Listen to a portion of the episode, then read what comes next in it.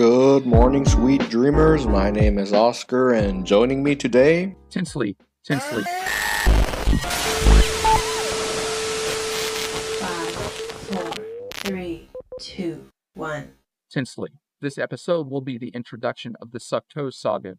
It will be a review of In Search of Lost Time. The duration is 6 minutes and 9 seconds. It was published on March the 9th in 2021. It is currently sitting at around 682 views. Thank you, Tinsley, for that amazing status briefing of the short film we shall embark on for the Sucktoe Saga. So, who is mostly responsible for this piece of shit film? Well, it is Mr. Meathead who is responsible for this Chernobyl piece of shit. In fact, the disaster of this Chernobyl gets nowhere near this level, I must admit. It is quite unbelievable, the level of hazards that can happen throughout this making of the short film. Let me set in the mood for you listeners as we start the first episode of the Sucktoe Saga with In Search of Lost Time. You're trying to relax with a nice cold beverage, just easing the stress from a busy and productive day. There's a scream, then clattering noises. You turn to see what the reason is, and you instantly know what the reason is. Mr. Suck Toes and Mr. Meathead are coming towards you with some rope and an empty potato sack. They are here to kidnap you, so you try to run, but they get to you. You are now sitting in an empty warehouse, strapped to a chair with a bag over your head, not knowing where you are and what time has elapsed since you were kidnapped. They take the bag off just for you to see a projector screen and many stereos surrounding you. You start screaming and resisting as you have an idea of what will happen, what those monsters will make you do and see in the projector screen.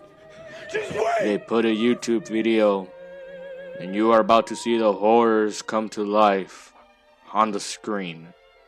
In Search of Lost Time starts to play. Now, why don't we delve into the film that will start the saga off, Oscar? You're right, I apologized. I just want to share one of the testimonies that I was told with their experience in watching the short film. That's what actually happened. They were actually, this little setting the mood, BS. They were actually, this is like a testimony. This happened to a person. They got kidnapped and forced to watch that film. I feel bad for them every day. Every day I light up a candle for them in remembrance and honor of what they had to do. That could have been me, but it wasn't. It is amazing when you first watch the first few seconds of the film, since they forget to cut apart. Now, I noticed this when watching it again when I was doing this episode, right? When I was writing the notes for the criticizing of this film. As I'm watching this, I'm like, whoa. The protagonist is seen prepping up, or something. Must be something. But the mouth is moving. Like, you can see the protagonist's mouth move, but there's no audio, and then he gets into position. So we see him prepping up. Like, we see him prepping up for the scene, but they left it. Those few seconds are still in the film. You can see him adjust himself on the chair, but that part was left in, so it just makes it weird to see. How could they forget to cut the part where he is obviously not in character? Sloppier than the sloppy seconds that Luigi gets on that fucking blonde princess. You are referring to Princess Peach, you dumb fucking knob. Don't you dare call me a knob, because you are an American fucking robot. Just because you watch a British fucking Minecraft streamer does not mean you are a Brit wanker. You fucking spilling oils in your knickers, huh?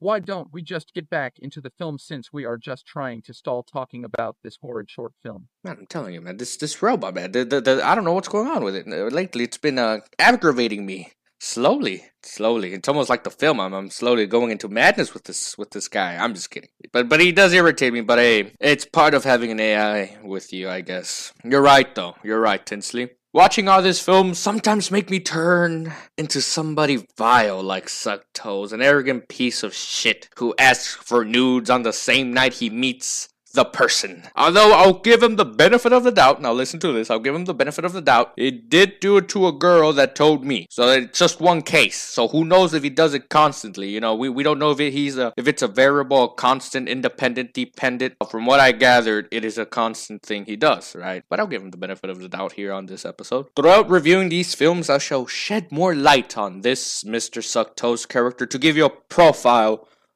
of one of the persons who make this shit. The reason is because I know Mr. Sucktoes more than I do Mr. Meathead. Mr. Meathead, I've only gotten to know him through the piece of shit work he's done on these short films, thank God. And Mr. Sucktoes, you could say we were once friends. You could say that we were once allies before turning enemies before the war. But hey, it happens, you know, I don't like the guy. When you learn that a person's a scumbag, you usually don't stick around with them, right? And if you do, you better reevaluate the situation.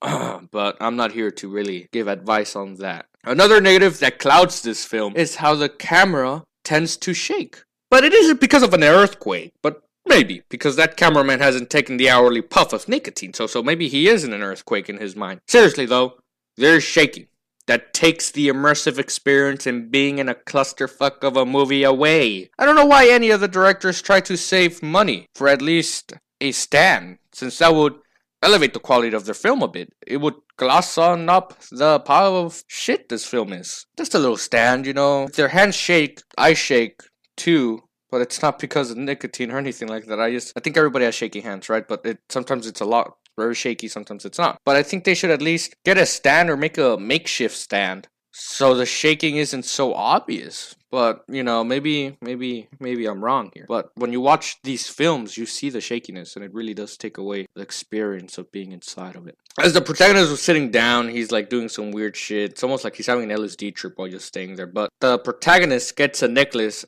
and I think it's fucking important since the cameraman zooms in on the necklace. Yet we have no fucking idea what it is supposed to mean, nor does the movie even bother explaining the necklace after the film is done. Why insert things in a movie that even give it a scene, for Christ's sake, when it means nothing, like a piss in the wind? That's what I don't understand about these guys. It's that they do that kind of stuff, right? They're like, you think, oh man, this is maybe important because, you know, they're zooming in on it. I think it's important, right? If the camera's focusing on an object or an artifact, a prop, we think it's important. But I guess these guys just like burning time. See, there is always a motivation to anything a person does, like how Sucktoes is motivated to make short films due to the passion he has for film. So why does the character suddenly get the urge to stand up and check his pocket watch?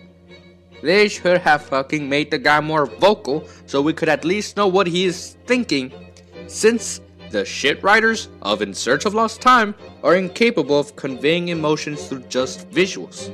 That's a big problem. If you can't do it through visuals, then put some monologues and dialogues.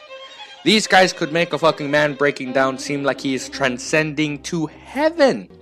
These guys are so fucking inept to make anything that is at least commonly good or for the betterment of human contemporary sitting society. There's comebacks who think they have a passion for film, but how does it look when these short films are made by certain people that are vocal for their love of film? I just can't wrap my mind around the fact that they themselves think they are gods among commoners when they are less valuable than a loaded diaper full of adult shit. It's impossible. It shouldn't be happening. God shall bear lightning on them so they can stop producing this shit.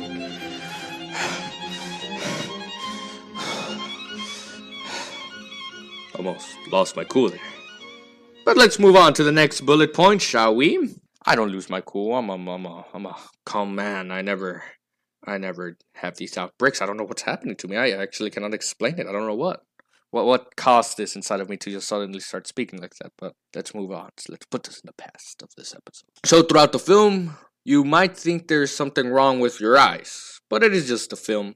For some godforsaken reason, they have added some sort of filthy-looking grain effect over some shots in the movie.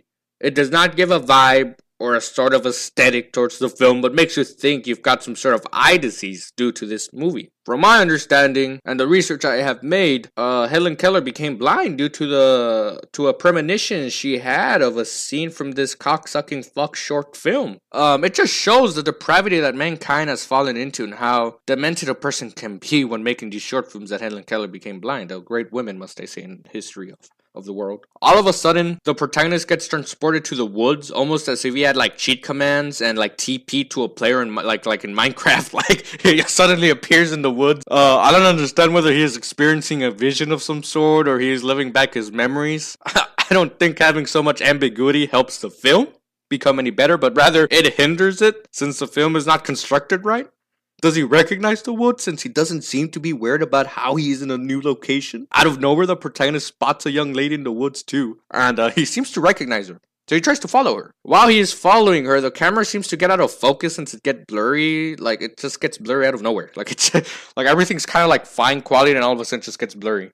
I was like, shell shock just happened. If it was intentional, then why? Not even a fucking chimp drunk on banana beer would fucking place a blur effect when there's not a motive or a reason for it. I find it strange, but I just love how he teleports to the woods. Like, the camera just like cuts to the woods and he's there. It's almost like he TP'd a coordinates in there, and suddenly he's like, oh shit, this isn't where my friend's at. But don't worry, he's got cheat commands on. He can just like fucking float. The camera suddenly cuts to a bunch of guys with masks. Now there's this sequence. Because when I made this, it's really jumbled up too, the script. There's like scenes where there's a bunch of stock footage of tarantula coming out of a skull, super spooky. As the stock footage is happening, they made a little house of popsicle sticks and they burned it down. I think they actually did make it, so I gotta say, they put effort into that. Just like a bunch of cuts of stock footage, which we'll be getting into. So as that is happening, so they're just sitting there on the table, staring at each other with their masks on. It's like three guys around the table, and the protagonist there just staring at them. I think I would also be having that reaction of like, what the fuck is going on? Now, this scene would have been cool if a song emphasized the strangeness or eeriness that the scene has before the protagonist's eyes.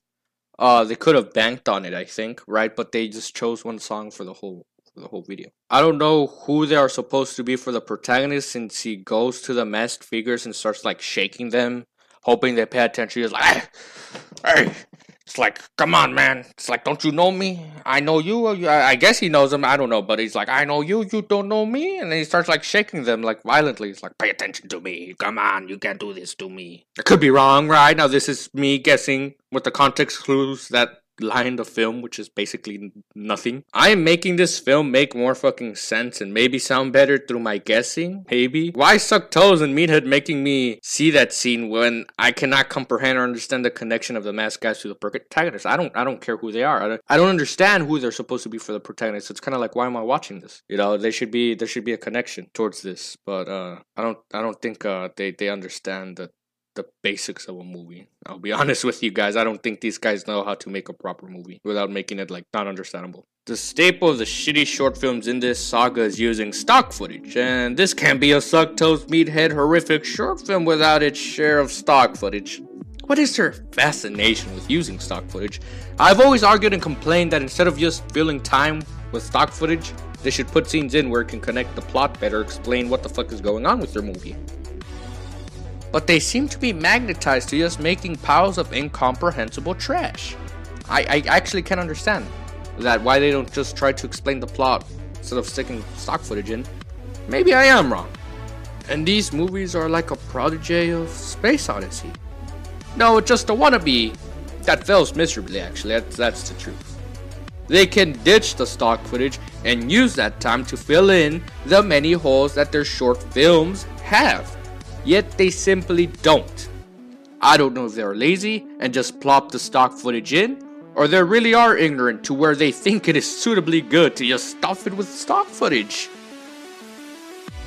I am more concerned about how their brains are wired for them to think there's no problem of just stuffing a short film with stock footage when they can enhance the arc of the movie. So it isn't just understandable, but good to watch and enjoy. Enhance the plot so it can be understandable for us, the audience, and then it could be better to watch. It could be more enjoyable. Well, what was that, Oscar? You do not seem to be shitting on them that much, but rather seem like you want something better there.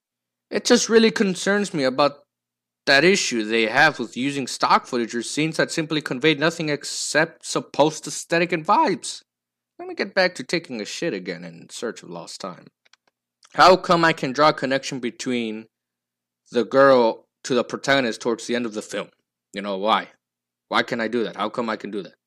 I think it should not be like that, but rather should be given the clues from when she first appears. I do not care for her, since I do not know the connection she has with the main character of the short film. I can once again only assume what the connection is towards them both, so I cannot be sure. I don't even dare to imagine delving into the minds of Sucktoes and Meathead, since I will be coming out mental due to how scrambled and disarrayed their thoughts are. Now, I will say this, it's a side note, like I've said before, I have nothing against the actors, unless it's Sucktoes acting.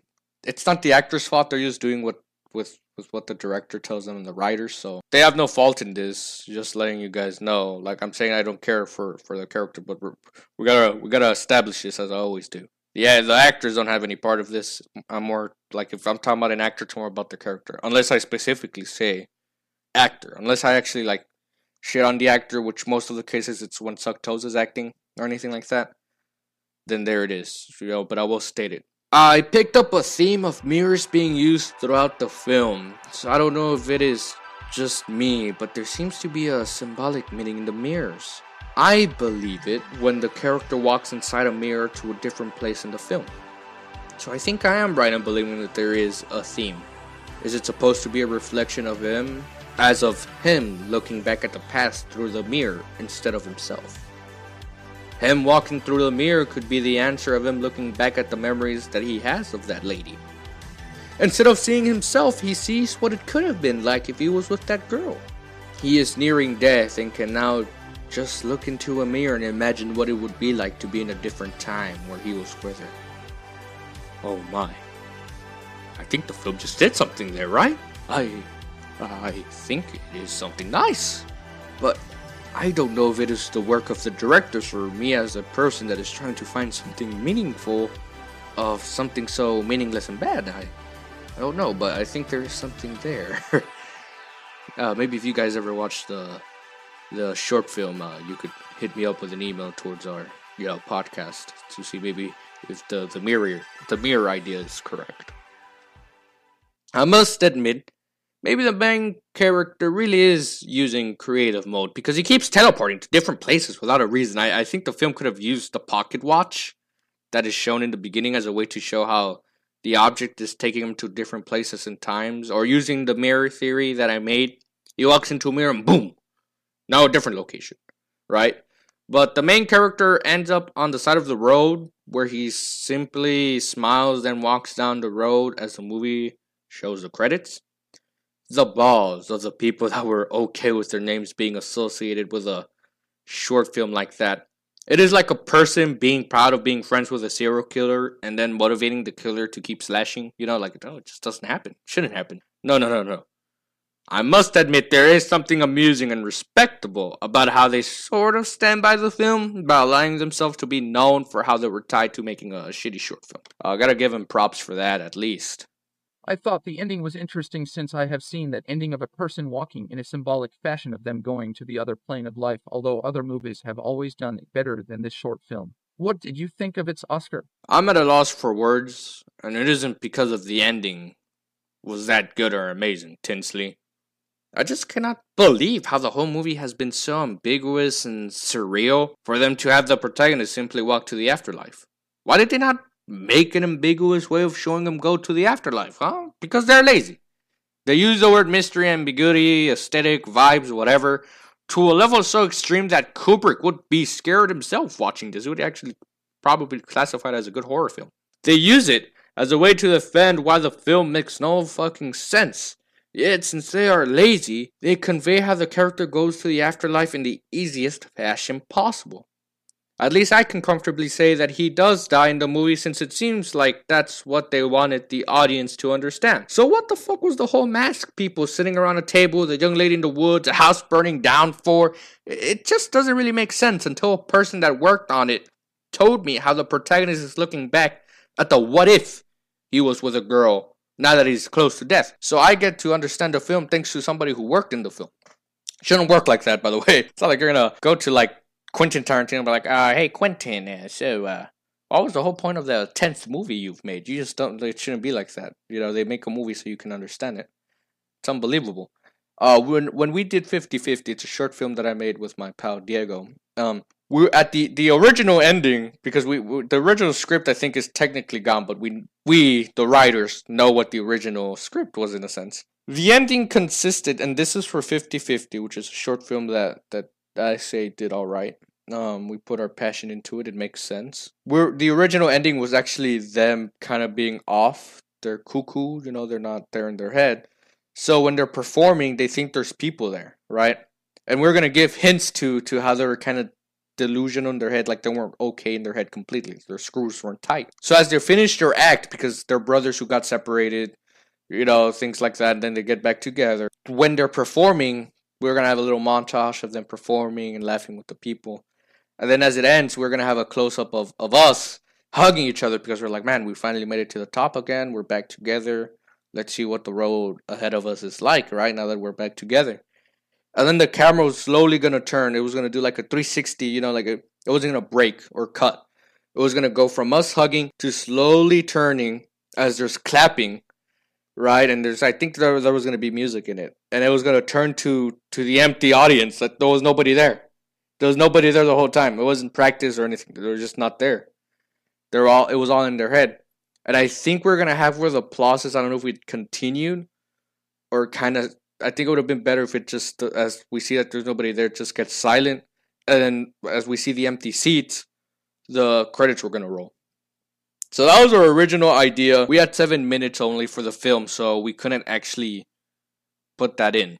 Sadly, we actually did also change the ending due to the competition we were in. They do not like, oh no, they do like the sad endings, but we decided to end it in a happier note where they just, you know, there is no empty seats or anything like that. It's just them finishing the performance. But the reason I bring up the short film I made is to show how you can make a good ending. You know, I'd say it's a little simple. It messes with a good idea. Yet these guys do an ending like that. I just don't understand, right? Why they do that. Because I think you can do a good ending. That's why I'm bringing up mine, because that's the one I'm more like closely tied to since I did work in it. It just amazes me because you could give the excuse like, oh, you wouldn't know because you don't make short films. I did make one, and I might make another one. Well, hope at least I won't be as closely involved as I was with 5050, but I know that I will probably be helping as much as I can with the next one, with the next short film that will be happening. So I do have experience in short films. Sadly, the competition we're in, like I said, it was max of 7 minutes. Here they had the time in the, actually no, here, you know, I don't know, it just, it doesn't make sense for me how they can make a film like that. I made a film or a short film, so I understand. And I have a passion for film as well. And if I had a passion for film, I wouldn't be turning in a movie like that. That would actually embarrass me. You know, being like saying how I'm a big lover for film, yet turning things in like that. I don't think that's okay. It seems like they have no passion for film, even though they say they do. Through the scenes of stock footage, there is a figure holding a book while a candle is in front. You can only presume its death when the light of the candle is blown out, which is when the protagonist is walking on the road to the afterlife. I only found this out because the end credit states its death. So the movie doesn't even let the audience know it is death unless you read the end credits. And if you make it to the end credits, you actually might be dead yourself, so watch out. What a half-assed thing to do, just to have a black-clothed figure just stand there with a candle in front. Is it a removed brother of the Kool-Aid Man? Is it the embodiment of the Black Plague? There's just no answers, which just makes the short film even more of a convoluted piece of shit mess. So a person that worked with the film, that's the same person that told me about the information before, you know, told me what the plot of the movie was. There was a scene which was actually going to explain that the figure was death in the storyboard when they were storyboarding this. There was a scene that would actually explain this. They fucking decided to cut the scene from the movie, which is why I'm mentioning this topic in this episode. So Suck Toes and Meathead, see, those guys, like, look at how they think. There's a scene that makes sense or explains something, but they're programmed to not allow any of that child's play. But rather just keep making no sense. So they're just programmed to like, no, this makes sense. It's impossible. We can't comprehend how it makes sense. Cut it.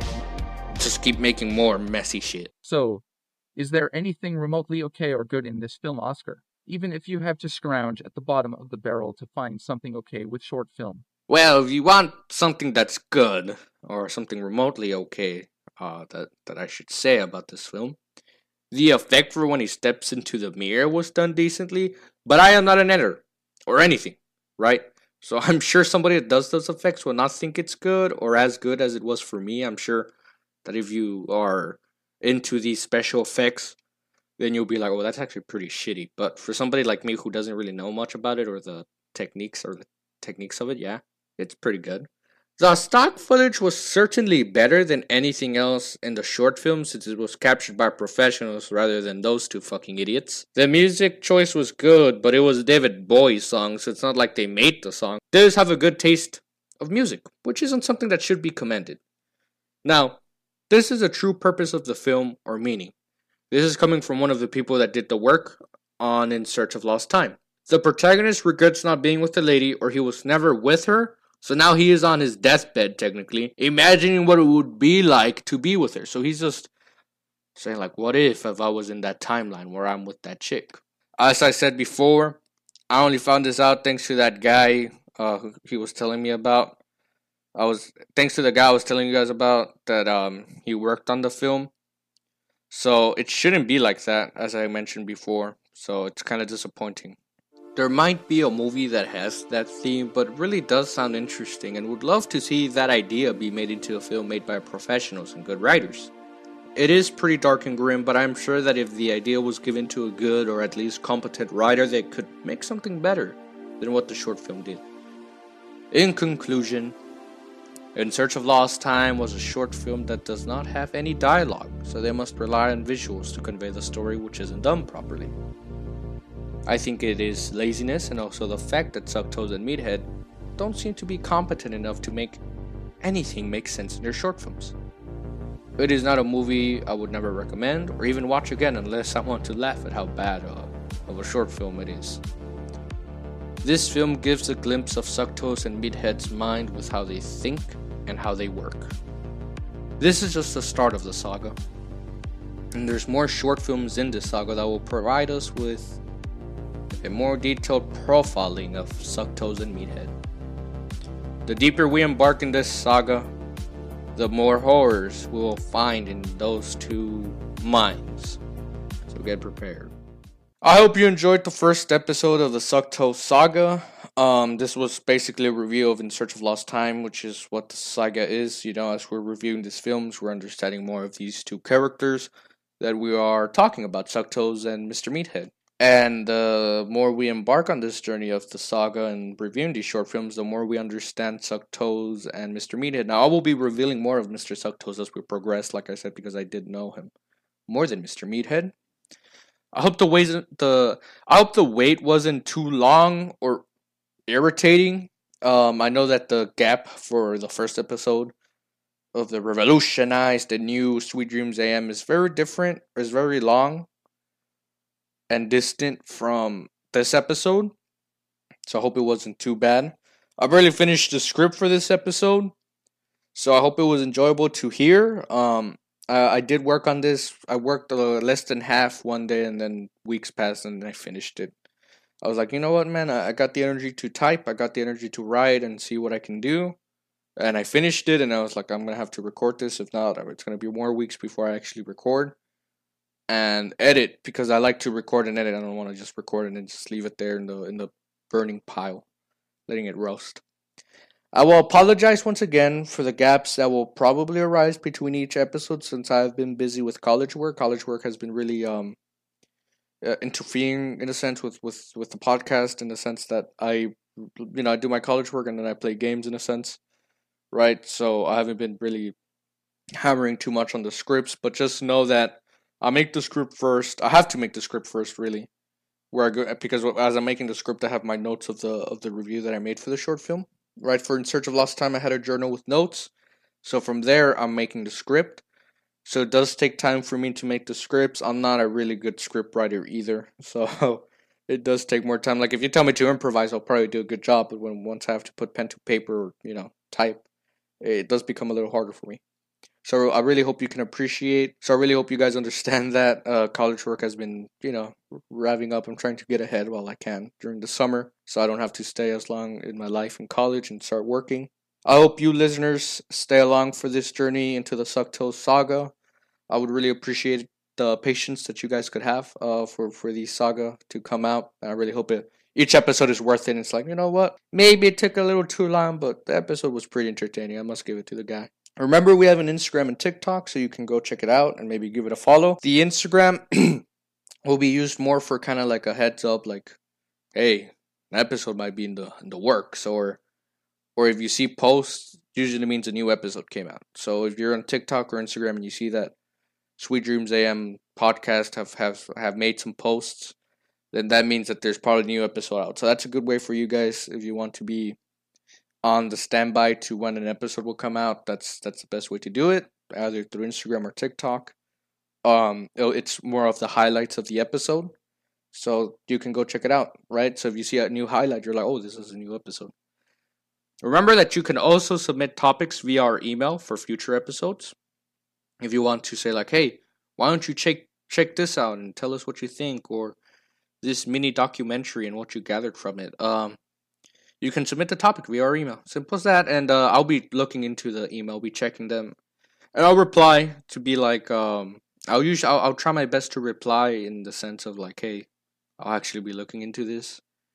Obviously, if anything that you guys submit isn't really doable, then I won't respond in that sense. But I will thank you though. I just be known that I do thank anybody that submits a topic. I hope you listeners stay safe and stay happy. I know, like I said, this will be taking pretty long for me. Maybe it's kind of like when the lady at the airport or at the plane tells you like you might experience some turbulence and then you're fucking shaking. So that's what kind of is like when I tell you that maybe there'll be gaps of time. But I really hope each episode's worth it. I hope each one fulfills your Sweet Dreams AM intake. But I want you guys to stay safe throughout that whole time that these episodes come out, even after, and that you guys stay happy and positive. In case you don't hear us, good morning, good afternoon, good evening, and good night.